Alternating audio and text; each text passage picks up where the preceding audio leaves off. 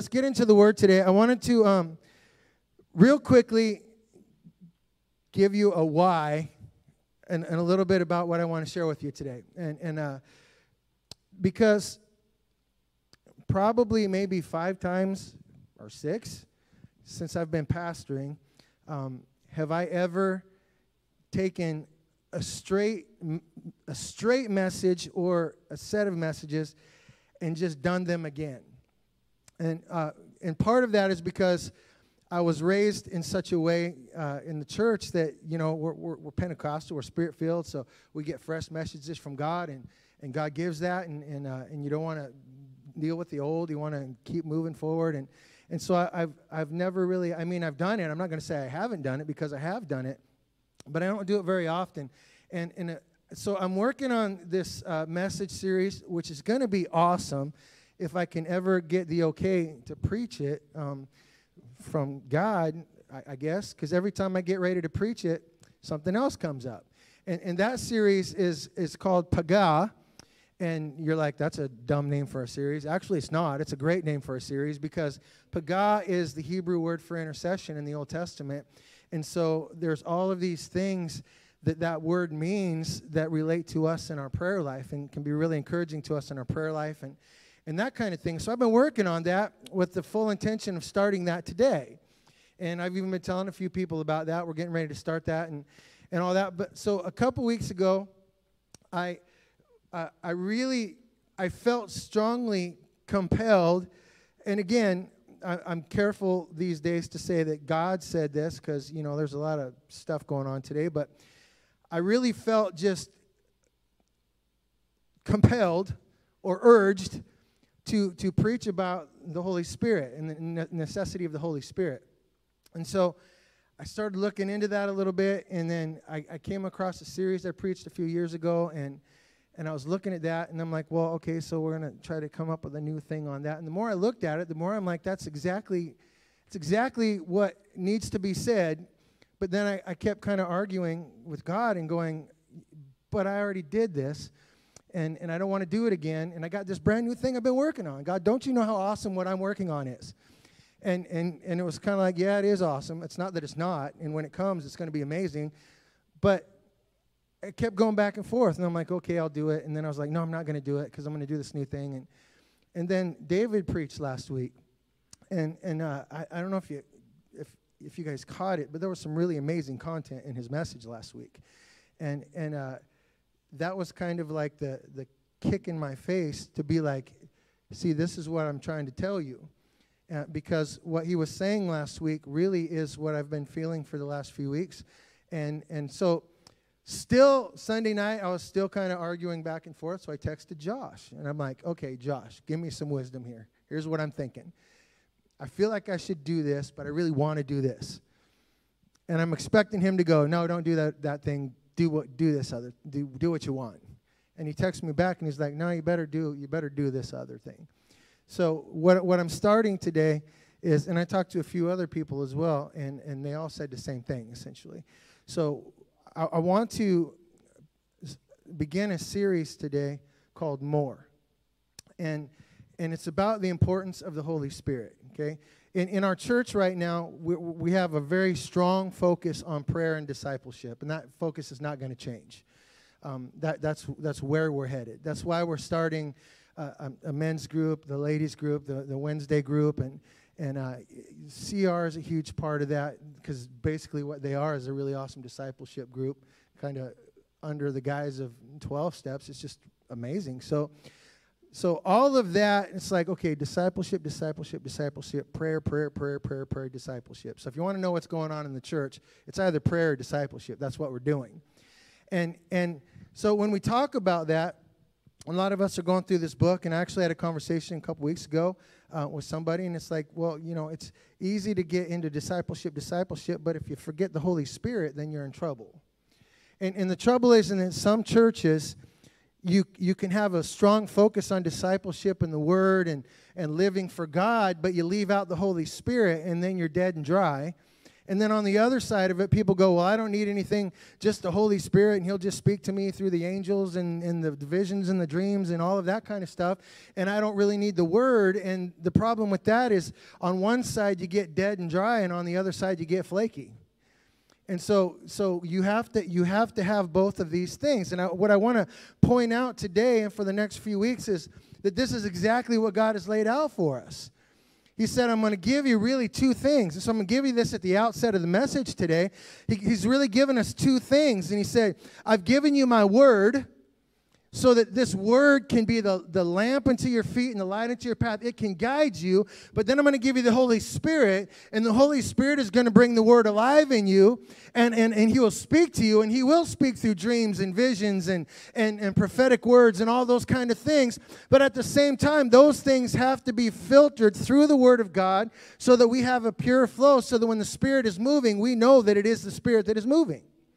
And so, what I want to talk about is our need, and we're Pentecostal, so this is sort of a core message for us, right?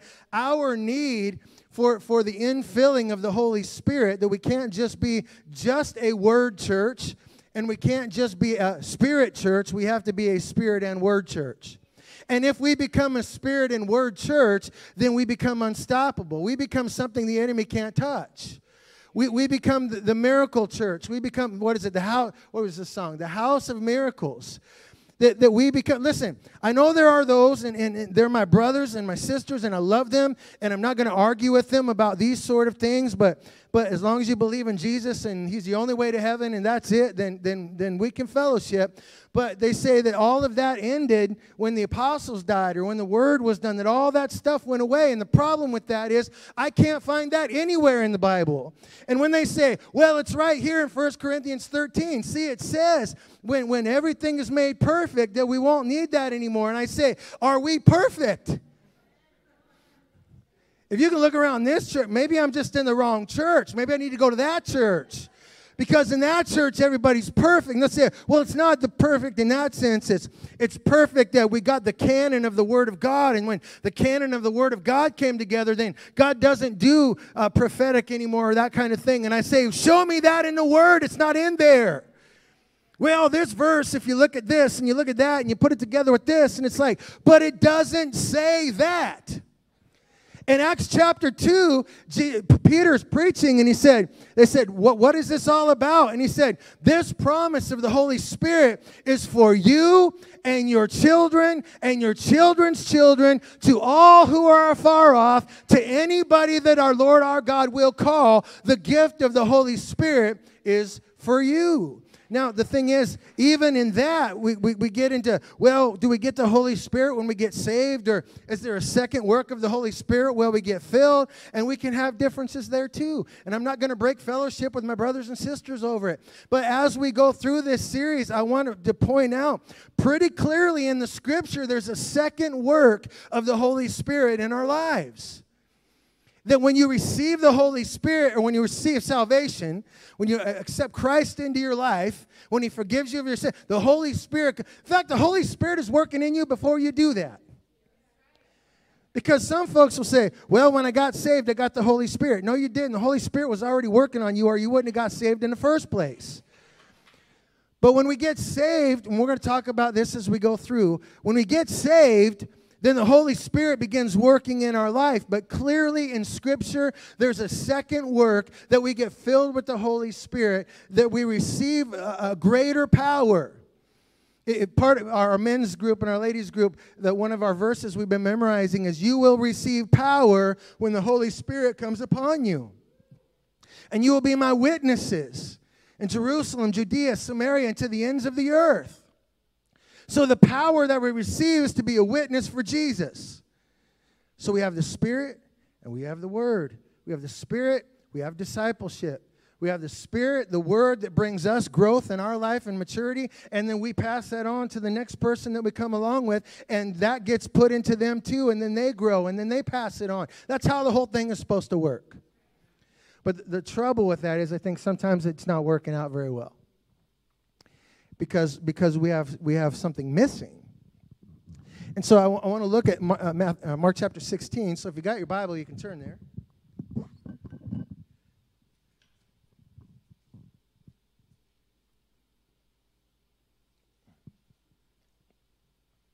While you're turning there, I'm going to give you my bottom line for this. Again, it feels weird because this is just exactly what I said three years ago, but here we go. Fulfilled commission flows from a spirit filled Christian.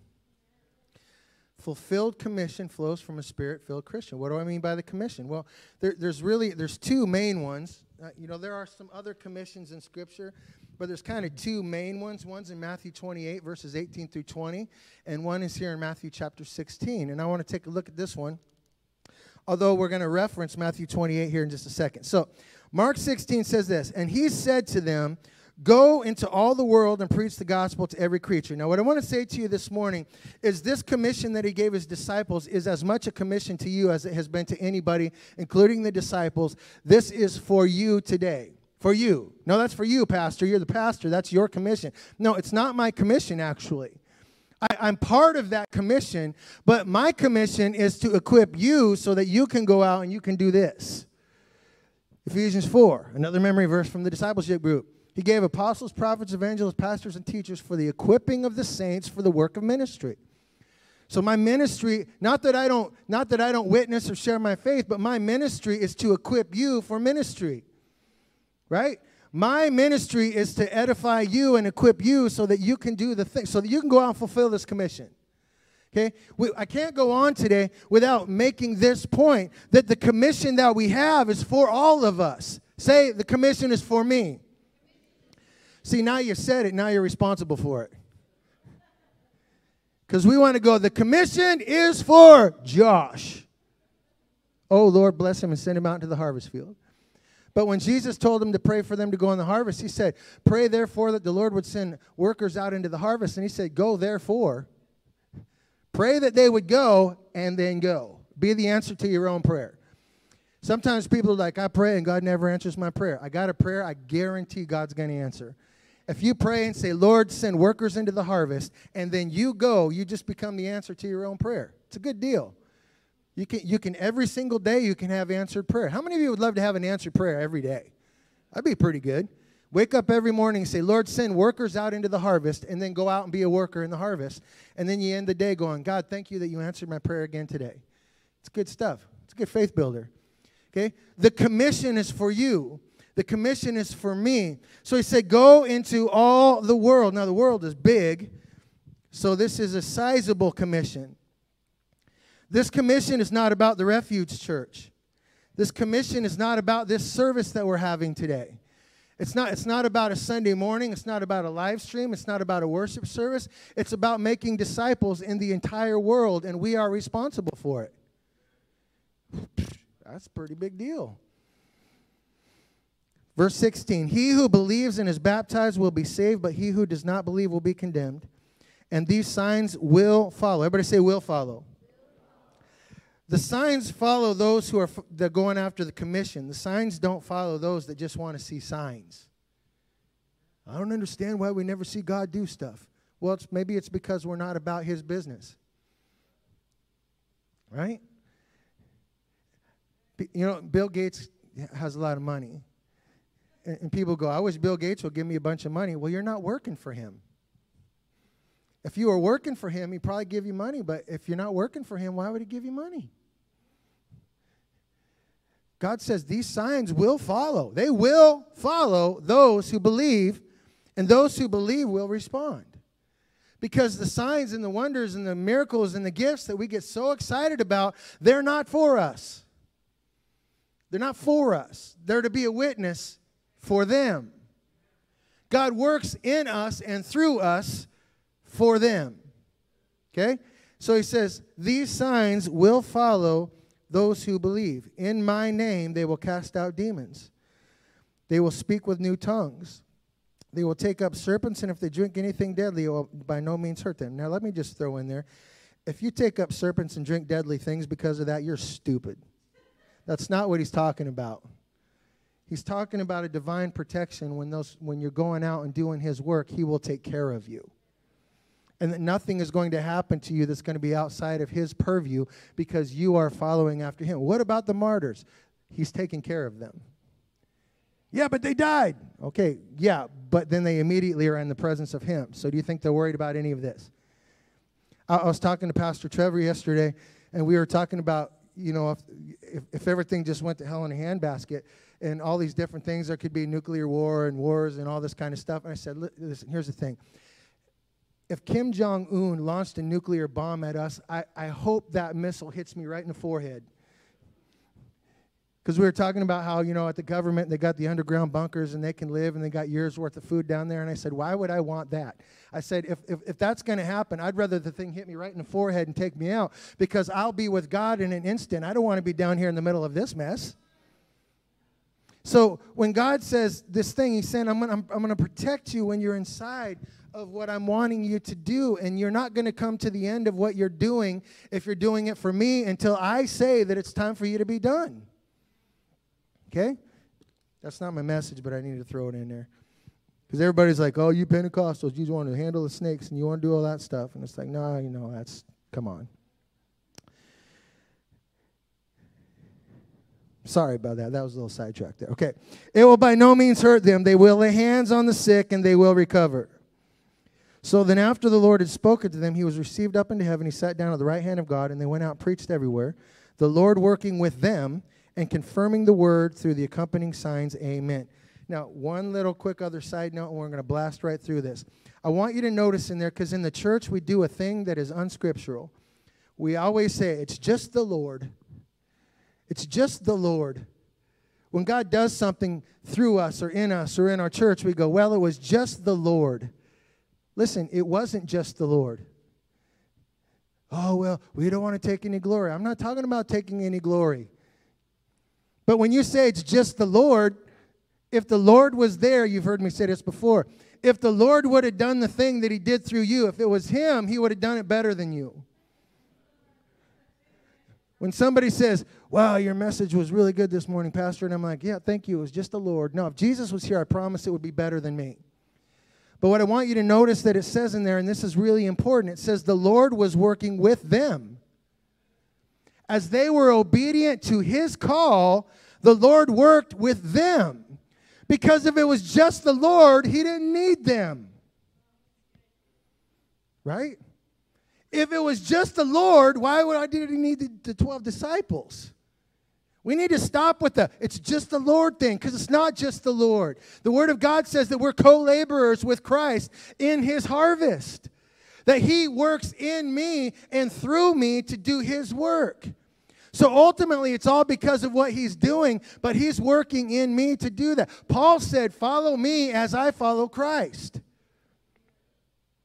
You know why Paul said that? Because we say, Well, just follow Jesus. Okay, good. I can't see Jesus, which we're going to talk about here in a minute.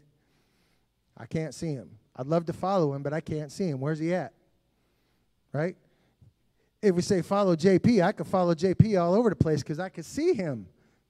He goes over there, I can go over there. He goes over there, I can go because I can see him, but I can't see Jesus. Now, some of you hyper spirituals right now are getting irritated with me because I'm being very unrespective of the Holy Spirit. But listen, I'm not at all because what I'm trying to tell you is that God wants to work through us. And when we put it all off and say, well, if God wants to do it, he'll just do it, it's a cop out because we're not stepping into the commission that he's called us to. So we have to realize he has called us, he's given us a commission. In Matthew 28, he told the disciples, Go and make disciples. You do it, and I'll work through you. In Mark 16, he says, Go and preach the gospel to the nations, and as you go, I will work through you to do it. So ultimately, he's the one doing the work, but he has to have someone to do it through. The reason I'm hammering on this is because the harvest does not happen if the people do not go forward in the power of the Holy Spirit with the Word of God as a sharp sword in our hands. Okay? And so I want to talk about this commission a little bit. Uh, if you happen to have your notes, you can get them, I think, back there, or go online, trc3.org, click on the notes tab. The first thing here is the commission and the chasm. Because here's the problem. When I talk about this stuff, God wants to use you to save, to deliver, and to heal. He wants to use you. Everybody say he wants to use me. To save, to deliver, and to heal. He wants to do that. And then we come to church and we sing the songs We're to we're to go forth and prepare the way of the Lord, right? Woo! His favor is upon me. I'm to go do it. And then we walk out of here and we're faced with what we're faced with in the world out here. And there's a giant chasm between what we read in the scripture that we're supposed to be doing and what seems to work out in our lives at all. See? And so there, there's, a, there's a, the commission and there's the chasm. There's a thing in between it. And when I look at Mark 16, 15 to 20, I see the commission and I see the chasm. Because if you read Mark 16, 15 through 20, what do you see? Jesus said, Go into the world and preach the gospel. He's ascended into heaven. And then when he ascends into heaven, they just went out and they did it. And there was miracles and they cast out devils and spoke in tongues and all that kind of stuff. And what are we left with? Now, if you heard this before, you know where I'm going with this. What are we left with? We are left with thinking that Jesus ascended to heaven and they just walked down and started doing miracles. And if that's the case, then we're in trouble. Because at that point, they were no different than any of us. They're just sitting there looking at him going into heaven, and he's going, Go into the whole world and preach the gospel. And they're going, Okay, good. So if all we have is Mark 16, then what are we left with? We're supposed to go out and do something that we're completely unable to do. It's impossible. How many of you, I'm not talking about through God, I'm talking about you. You, you, you little nobody, just like me right? Just another person, just another man, just another woman. How many of you can lay hands on the sick and see them recover? I'm not talking about with the Holy Spirit or with the Word of God. Just you. How many of you can just speak other languages? Just just do it. You didn't have training, you didn't have anything, you just do it. You're just walking along one day and you start speaking Chinese. We can't do it. I can't do it. I can't do it. How many of you could just be like, I'm going to do a miracle? Bring me some water. I'm going to turn this water into wine. Boop. There it is. How many of you can do that? Nobody. None of us can do that. And if you only look at Mark 16, what you're left with is thinking that that's what happened. So they must have been super hyper disciples and spiritual, and they had something I don't have, and yet I'm called to go do something I can't do. And woe is me. What am I? What am I ever going to do? If you're in your notes there, I want to point this out to you. There's kind of a twofold thing I want to hit on here real quick. Is that we've been called and command actually we've been commanded to live holy, set apart lives to Christ. We have been called and commanded, not suggested.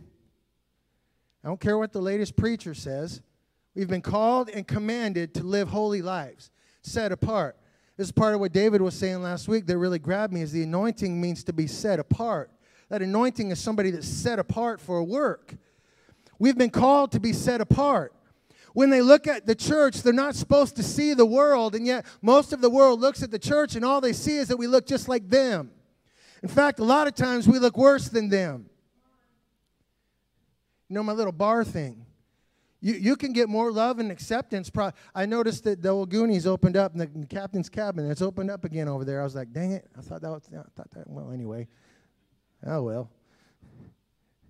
But I'll bet sometimes you can go there and you can get more love and acceptance there than you'll ever get in any of the churches in this town.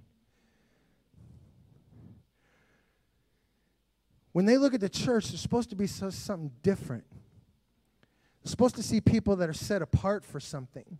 They're supposed to be people that live holy lives. And I'm not talking about this hyper fake holiness where we have to wear the right clothes and, and, and the ladies can't wear makeup and, and, and, and the men have to have their hair cut right and, and the ladies have to have their hair in a bun and dresses to the floor. I'm not talking about that kind of stuff that is, that is outward. Now, listen, there's nothing wrong with those things except when those things become the outward show of something that's not happening on the inside. What happens on the outside is supposed to be something that flows from what's going on on the inside.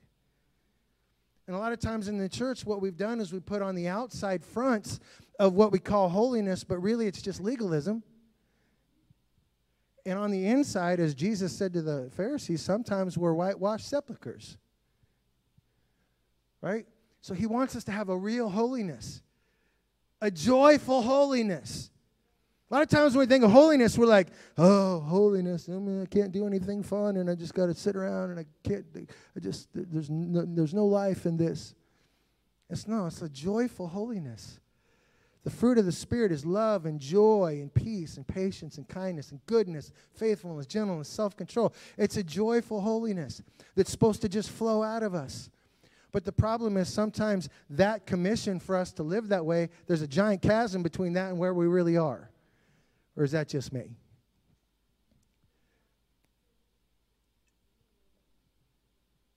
I mean, I want to be holy. But sometimes my brain gets me to say stupid things and to do stupid things and look at stupid things, to go stupid places. Right? I want this. I, am going to live holy. Twink. And then what do we do? Oh, Lord, I'm a worthless, no good, dirty bum. I'm, I'm, I'm no different. You can't work in me. You'll never save me. I'm, I'm just worthless, oh God. I'm a worm. Is there something missing? Maybe. So, so not only have we been called to live holy lives, but we've been called to take the message that transformed us to the entire world. The whole world. How many of you feel equipped to take on the whole world today? I'm mostly just trying to take on, that, that's good, Ron. I'm mostly just trying to take on this message this morning. I'm mostly just trying to take on that guitar thing I totally flubbed at the beginning of the second song today. I practiced that thing all day yesterday, and then boom, I hit the wrong string. It's like, wow, that's great. If I can't, you know, you, you're not, that's not true. I know you noticed because it was horrible. If I can't even hit the right string, how am I going to take on the world for Jesus? if you're in your notes, since Christ walked on the earth, he has commissioned his disciples to take the baton from earlier generations and advance the gospel of Christ further than the last one. We've been called to go further than Billy Graham. Oh, man. I could figure out to hit the right string, but man, Billy Graham, thousands of people. We've been called to go to the entire world. So, whether you're speaking of holiness personally or the call to go to the entire world, is there not a chasm sometimes between what we see and what we're actually experiencing and walking in? There's got to be something missing. There has to be something missing there. And now, now, if you we're going to talk about in a second, but I want to just talk about who Jesus was talking to when he said this in Mark 16 because I want to make you feel better. It's been a little heavy so far. I want to make you feel better. Because who was he talking to when he said that? He's talking to Peter that had just denied him three times. Peter that tried to chop off the servant's head. No, it was his ear. You think he was swinging for his ear?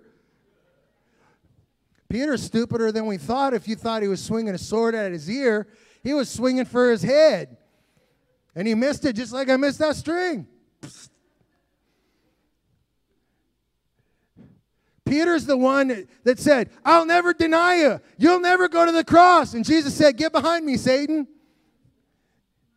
He's the number one that he was speaking to. He's speaking to James and John, who he called the sons of thunder. I love in the day that we're living in, we think sons of thunder is this great thing. There's motorcycle clubs called the Sons of Thunder, Christian motorcycle clubs, and and I've seen several bands over the years called the Sons of Thunder. When he called them the Sons of Thunder, it was not a compliment because they wanted to call fire down and kill all the people in the city. And he's like, I'm not really here to kill all the people. I'm kind I'm, I'm here to try to save them. Lord, you want us to call fire down and kill them all? No. I don't want you to do that. He, he, he's, he's talking to, he's, he's talking to, well, he wasn't talking to then, but one of those 12 was Judas. You talked about a messed up church. Judas sold out the leader of the church, had him killed, and then he committed suicide because he felt guilty about it. I, that would be on the front page of USA Today tomorrow if that were to happen in a church. He's talking to Matthew, who loved and worked for the Romans because he got a lot of money, and then he was talking to Simon the Zealot, who wanted to kill all the Romans.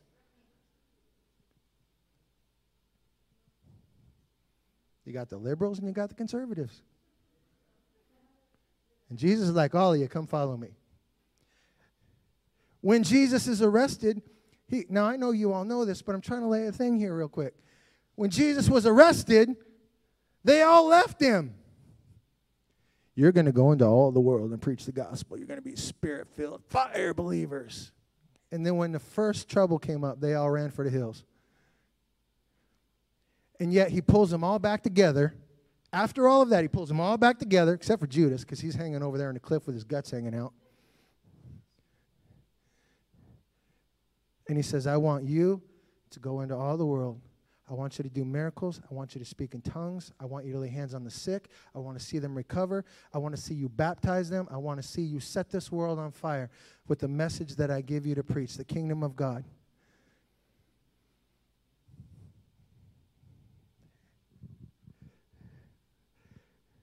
That should make us feel better. Because I think sometimes we put these apostles up on this little pedestal there. Like, oh, if I could be like Peter, I'm a, I'm a lot like Peter. Sometimes I listen to Jesus, and sometimes I deny him right to his face. Sometimes I live right, and sometimes I'm just angry and don't care about anything that's going on. I don't give a rip about anybody, anything, any, anywhere, just like Peter. So I am like the disciples. Sometimes I look at the news and I want to call fire down from heaven and kill them all. So I'm just like James and John. I was talking about the church folks there. You all thought I was talking about those people. No, those people too. Kill them all, God. You sort them out. Sometimes I deny Jesus when I should be standing for him. Sometimes I keep my mouth shut when I ought to be saying something. Sometimes I'm saying something when I ought to be keeping my mouth shut. I'm just like the disciples. So, what is it that happened between Mark 16 and when we get to Acts chapter 2. I mean, are we are we hopeless? I don't think so. Because Jesus already anticipated this. It, it, one of the things I want you to grab today, if you don't remember all, because you're only going to remember about 5% of what I say anyway, remember this part of it. Jesus anticipated their failures. Jesus knew that they weren't going to be doing it right. He knew they were going to deny him. He knew that Judas was going to betray him. He knew Peter was going to mess it up. He knew all of that stuff. And yet you back up before Jesus even died and you go to John 14, 15, and he gave them a path forward. He gave them a path forward. So if you look in John 14, 15, and I want to read this one verse because this is how we read the Bible. We only read one verse. In John 14, 15, it says, If you love me, obey my commandments. So he's, he's telling them, look, the most important thing is love. I know you're going to mess up. I know that things are going to go wrong. I know, I know, I, I know it all. I, I know what you're going to do. I know what's going on in your brain. But first of all, I just want you to love me. And if you love me, I want you to just do what I ask you to do. Right? That, that, that's, that's kind of the whole spiel. That, that's the whole of Jesus. If you're going to follow, if you want to follow Jesus, well, I don't know. What do I do? Love him and do what he asks you to do. Because if you do what he asks you to do, you're showing your love for him. Well, that's, well, now I'm just going to work real hard. So I'm going to go to church 65 times a week and I'm going to read my Bible for 10 hours a day and I'm going to pray for the other 14 hours a day. And then I'm going to try to weasel in some more hours than 24 so I can tell someone about Jesus. Because I want to prove that I love Jesus. And then what happens there? Guilt, shame, condemnation, failure. I'm worthless. I'm no good. God can't use me because I didn't read my Bible right today. I didn't pray right today. I didn't go to church right today. I didn't tell anybody about Jesus today. I didn't do I didn't do anything right today, so God can't love me. Listen, first of all, he already knew all of that mess you were going to do. He already knew it. So he says to his disciples, he says, If you love me, obey my commandments. And that's where we leave it off all the time. As we say, okay, I, I want to show you that I love you, Jesus, so I'm going to just do what you said. But then we end up crashing and burning, crashing and burning, crashing and burning. we, we probably, uh, Stephanie sent me a TikTok yesterday, and the guy was talking about, he was relating Jesus and the disciples to the Avengers. And he's like, I read this story, and and there was a superhero, and and he was doing all this stuff, and then and then then his disciples were going to go out and they were kind of like the avengers and, and they went out but then they, they killed the guy. He said i sure would like for somebody to tell me what happened there because they killed the guy. It seems like you know that story could have went on. And, and the guy in this thing i know i'm not saying it very well but he closed his bible and he didn't read it. And i texted stephanie back. I said he should have read on a little bit because they killed him but then he came back again Jesus knew that you were going to fail him. He knew your shortcomings. He knew all of that, but he also knew that what he was going to do was going to overcome all of that. What he wants to do in you, listen to me, church. Listen to me. Wake up. Because I'm not playing. What he wants to do in you, he already knew you were going to be a failure, and he's already set you up to overcome all of that. But we have to do it His way. We can't do it our way. So if we read on a little bit from 15 and we get out of our condemnation because I'm not loving him enough and I'm not obeying his commandments enough, we will read verse 16 where he says this, and I will ask the Father and he will give you another advocate who will never leave you. He is the Holy Spirit who leads into all truth. The world can't receive him because it isn't looking for him and it doesn't recognize him, but you know him because he lives with you now and later will be in you. So, the part number two here, real quickly, is the commission and the counselor. We have the commission and the chasm. We know what we're supposed to do, but we can't do it. But I want you to know you can't do it because you need the counselor inside of you leading you into it. And that without him, you can't do any of this. You can't do any of it. And so he says, Listen, I'm, I'm giving you this command that I want you to love me and obey what I'm telling you to do, but I know you can't do it. So I'm going to ask the Father to send somebody back to help you. And a lot of the church today is living their lives, their walk with God, not relying on the Holy Spirit and then wondering why they're in the cycle of guilt and condemnation and, and feeling good and feeling bad and I'm discouraged and I'm anxious and then here I feel good and then over there I feel like I'm going to die and all this kind of stuff. And it's like sometimes it's just because we're missing the ingredient that Jesus promised us. And it's not a little thing. This is not just another little sermon because I don't have anything else to say because I do have other things to say. But I know that in the church, what I see is we got people still stuck in the same anxieties from 10 years ago, in the same sins from 15 years ago, and the same struggles in their marriage, and the same struggles with their family, and with their kids, and with their jobs, and their money, and all of that. And, you, and it's like sometimes it's just as simple as saying you need the Holy Spirit in you, leading you and guiding you because the chasm that's between you and what you're supposed to be is filled when the Holy Spirit comes into your life in a new way. And so we have to have that Holy Spirit. So that word there, uh, the, for the comforter there, the counselor, and, and what I read you is the advocate. But depending on your translation, it's the advocate or the comforter or the counselor. He says, He will never leave you. He will never leave you. Okay, so here's the here's the cool thing is that if you look at these words, and I'll do this real quick. Uh, this word is the word parakletos. A lot of you already know that. The paraclete. In, in Greek, the word paraclete is advocate, comforter, counselor. And I want to key in on counselor here for this message today. Because when there's a chasm between what God wants for you and where you are at, you go to the Holy Spirit and say, Can you please help me to get there? And the Holy Spirit says, Yes, I will. But the thing is, when He tells you what to do and where to go, you have to follow Him. So we, we can't buffet our faith in God. Oh, I want to walk with God. Holy Spirit, I need your help. And then He says, Well, I want you to do this. And you go, Well, I don't want to do that. I don't feel like it. I, I'm, I'm mad at my wife today, so by golly, I'm not going to do it. I'm mad at them church people today, so I'm not going to do it.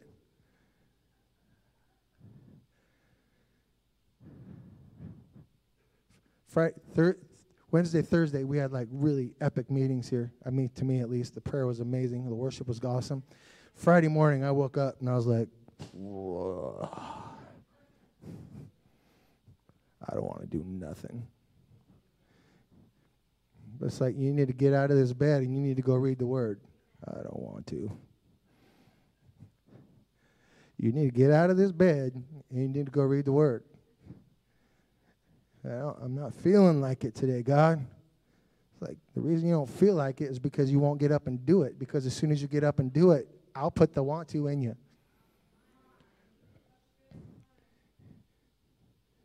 So Jesus says, I'm going to bring the Holy Spirit. He's going to counsel. He's going to tell you. In your notes there, before Christ endured the cross, arose from the grave, ascended to the Father, re- revealed an impossible commission, he promised a divine counselor, which is the Holy Spirit.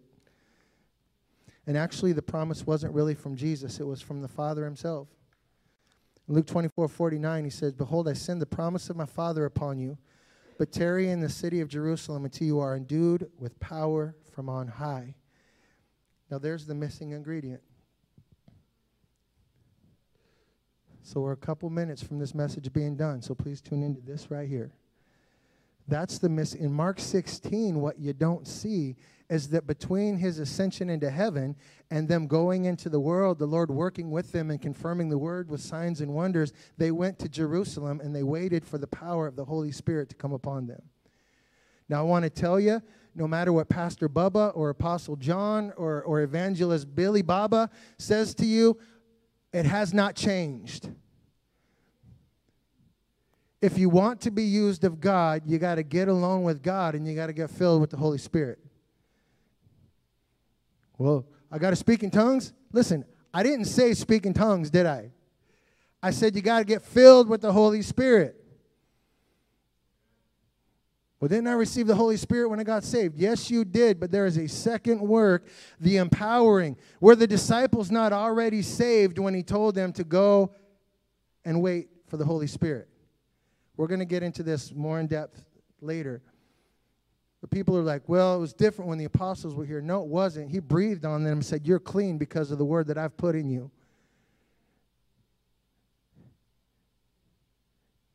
They were already saved. They were already being launched into the commission of God. And he said, Don't do anything until you go and you receive the infilling of the Holy Spirit. And when the Holy Spirit comes upon you in power, you will be able to do all sorts of things you did not know you could do. In fact, you couldn't do without him.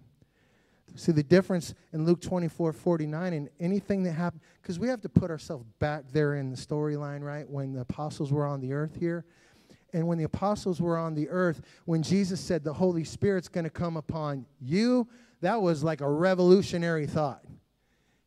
Today it's second. Today we don't even care. Today we don't even think about it. We don't even think it's awesome anymore that we can have the Holy Spirit living in us. We've lost the awe of what it means to have the Holy Spirit in us. And when Jesus was saying these things to them, that had never happened before. Because before that, the Holy Spirit would come on the prophet or on the priest or on the king, and they would say what God said to do, and then the people would follow whatever the prophet said to do. But Jesus says, Look, when, I, when the Holy Spirit comes, your sons and your daughters will prophesy. Your old men will dream dreams. Your young men will see visions. I'll pour out my spirit on the men servants and the maid servants. What? We don't get blown away by that, but I promise you the disciples were blown away by that because it didn't work that way. They had John the Baptist's and they had Elijah's and, and they had Jeremiah's and Isaiah's. They didn't have, hey, you want to do this, you could do it too. You want to prophesy, you can prophesy too. You, you, want, you want to be used of God, you can be used of God too. You want, you, want to, you want to do great things, you can do great things too. Well, I'm not a prophet. You don't have to be a prophet, you just have to get filled with the Holy Spirit. And to realize that that now is in you. It's in me. He, uh, not it, He is in me. And He is in you, or He can be in you, if you will allow Him to come. Okay? He can't. See, th- this is the thing. We have the ability to walk in the power of the Holy Spirit, and yet so many times we squander our life away because we don't realize what we have access to.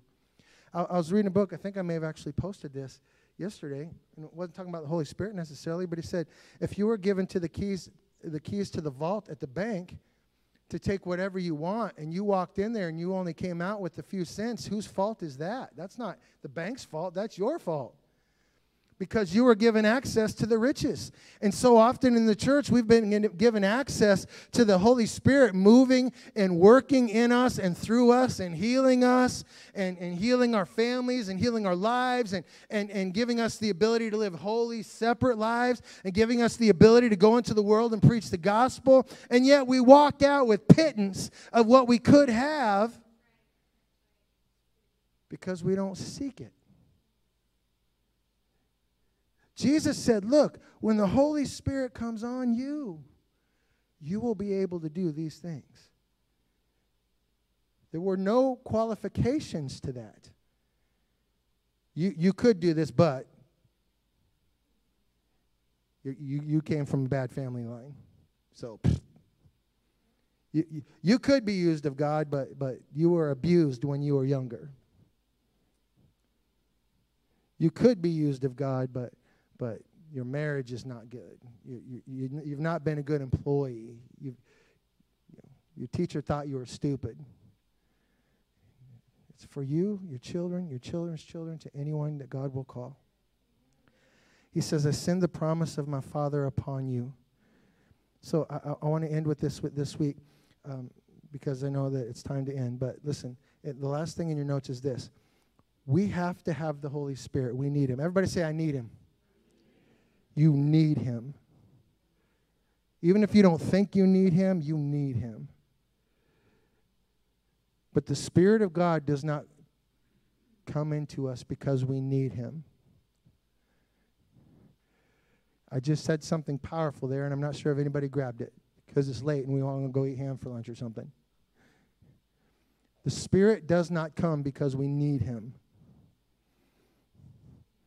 Oh, you're being unbiblical. That's heresy. Listen, really? Okay.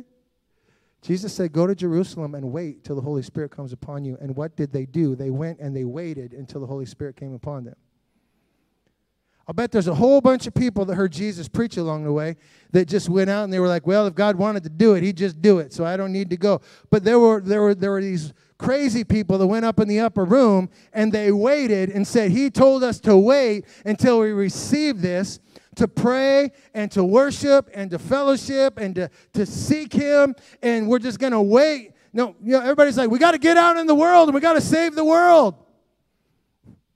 Can you imagine if they had come to Peter in the upper room and said, Peter, we got to get going. We got to get about the business. We got to get to the streets. We got to do all this. And Peter's like, no, I'm just going to sit right here. Jesus said to go into the world, Peter. I'm just going to sit right here. You go into the world. And they go into the world and have no effect. Peter sits there and he waits and he waits and he seeks and he prays and he, and he says, This is what Jesus said, so I'm putting my life on this and I'm sitting right here until I get the power of God in me and then I'll go out into the world. And when the Holy Spirit came, he spoke just a few words and 3,000 people came to faith in Jesus Christ just like that. And just a short while later, it says 5,000 came. And then it says daily were being added to the church. Listen, I'm going to say something, and I hope it convicts you to the core because it convicts me to my core. The standard of the, the, the church is that daily are being added to the church those who are being saved. And I can't point, I don't think, to a church in this county that could say daily there are people coming into the kingdom. Daily, we're discipling, discipling new believers. Daily, we're sending new people out in the power of the Holy Spirit. If that doesn't convict us, it should. Because we've been called to transform this community.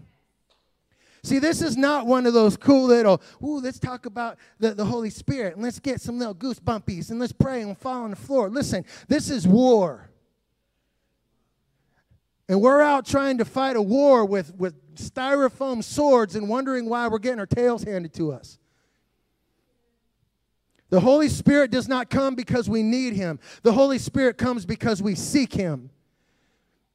And then we put it all aside and we say, I, am not gonna, I'm not gonna move forward. I'm not gonna preach. I'm not gonna, I'm not gonna sing. I'm not gonna do anything until I get into your presence, God, and I receive your power in me.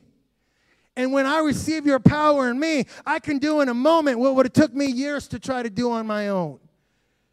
So we think, well, I don't know if it's worth my time to, to seek the Holy Spirit like that, to seek to seek God like that. I don't know if it's worth my time. Listen, what happens when you sharpen an axe is you cut down a tree, and half the time it would have took you if you wouldn't have sharpened it. We have to quit trying to run around trying to save the world and trying to live for Jesus in and of our own power. And sometimes we just need to set aside some time and say, Lord, I'm just here and I'm just going to seek you and I'm going to try. I'm, like Jacob, I'm just going to hold on to your leg.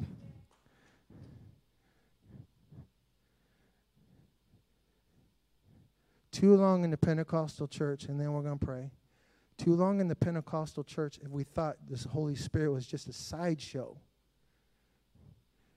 Oh, God, give me a cool prophetic word so everybody will think I'm awesome. Give me a dream. Give me a vision. Oh, God, when I touch somebody, let them shake and yell and fall on the floor, and it's been a sideshow. But listen, we're not living in sideshow days anymore. We're living in the days when we have to have the Holy Spirit flowing out of us in power. And we need to seek him. We need to seek him as a church.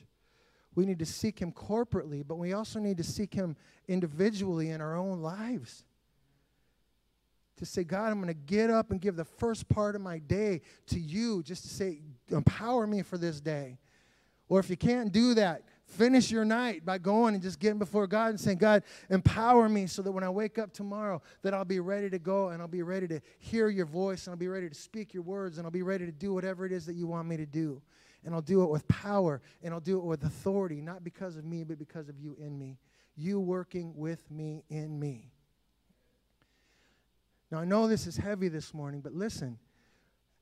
As believers right now, we are getting our tails handed to us we ought to be the ones standing up in the world saying, This is the way to go. And we ought to be able to back that up with power and authority. But much of the church is not doing that. I don't believe right here at the refuge we're doing that. Now, listen, we've had some amazing prayer meetings. I think we've taken some ground in the last few weeks. But we've taken this much ground when there's counties and states and territories and nations for us to affect. There's people in this room that need healing. There's people out there that you're around every day that need healing. And we're all we're all wrapped up in ourselves. It's like open our eyes and see the harvest field. It's ripe. So I want to encourage you. I want to encourage you to seek the empowering of the Holy Spirit. You're like, oh, I got filled with the Holy Spirit 25 years ago. I don't give two poops about the fact that you are filled with the Holy Spirit 25 years ago. Good for that. But you need to be filled with the Holy Spirit today. In Ephesians, it says, be filled with the Holy Spirit, and the word for be filled is a reoccurring event the actual literal, it's not good grammar, but the actual literal translation of that verse is be being filled with the Holy Spirit. All the time, I should be being filled. Why? Because what I'm going to face today is not what I faced 25 years ago. Last thing. Have you noticed that the way the church has to operate today is not like it's ever been before? So, do we think 10 years ago's worth of anointings is going to help us to walk in what we're dealing with today? We need the power of the Holy Spirit, church. We need it. We need it. But He's not going to come because we need Him, He's going to come because we seek Him. Amen? So I want to encourage you this week seek Him, fast, pray, seek Him. Because if we do, now listen, I, I realize this message has been a little bit heavy today. But it's heavy for a purpose because I want it to end with encouragement that if we will seek Him, He will fill us and He will use us to do great exploits for His kingdom. I just don't want to see myself or us fall short of what it is that we could have walked in because we did not seek Him. Say, well, how do I seek Him? It's just faith. Do I have to speak in tongues? Don't worry about speaking in tongues. Seek Him. Will you speak in tongues? Probably. I don't know if I want to do that.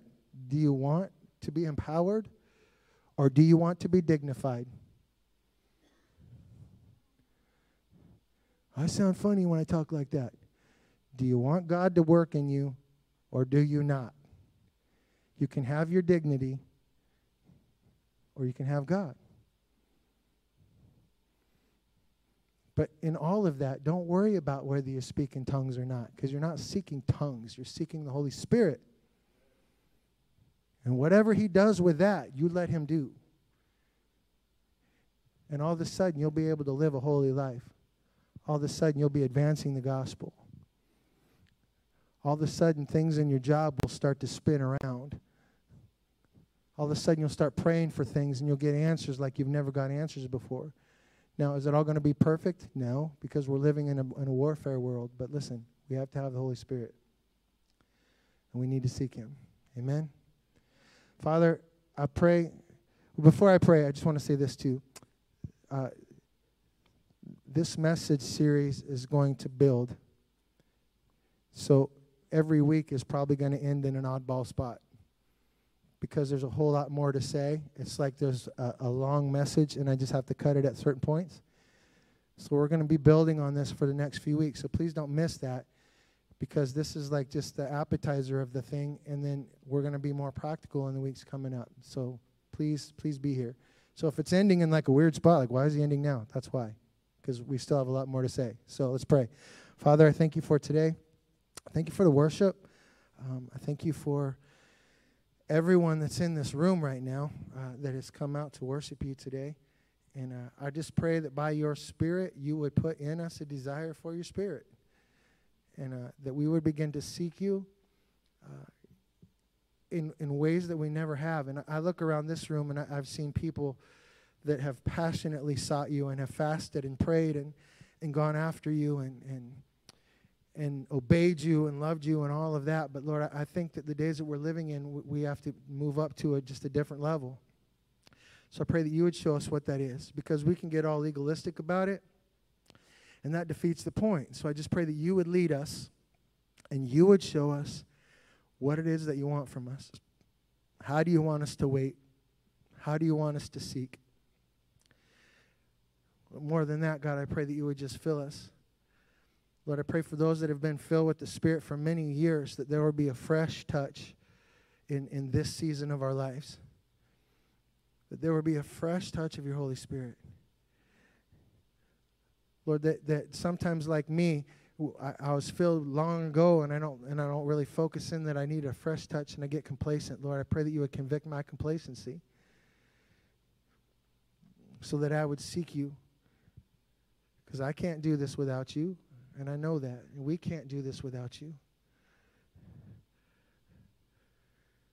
We can't impact our jobs or our, our marriages or our parenthood or our church or our community or any of those things. We cannot impact those things without your Holy Spirit living in us and through us, empowering your word in us.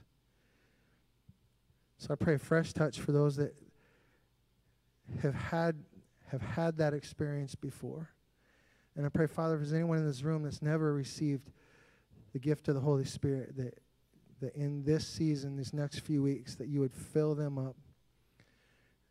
That when the enemy wants to come in and lie and, and say that's some weird thing or whatever, Lord, that you would just drive the enemy out and that you would just come and fill us with your power, with your anointing, with your love, with your counsel, with your comfort, and that we would walk in the power and the authority of your Spirit and your word and in that place that we would impact Coos County and that it would begin with our families and that we would impact the county and the state and the region and the nation.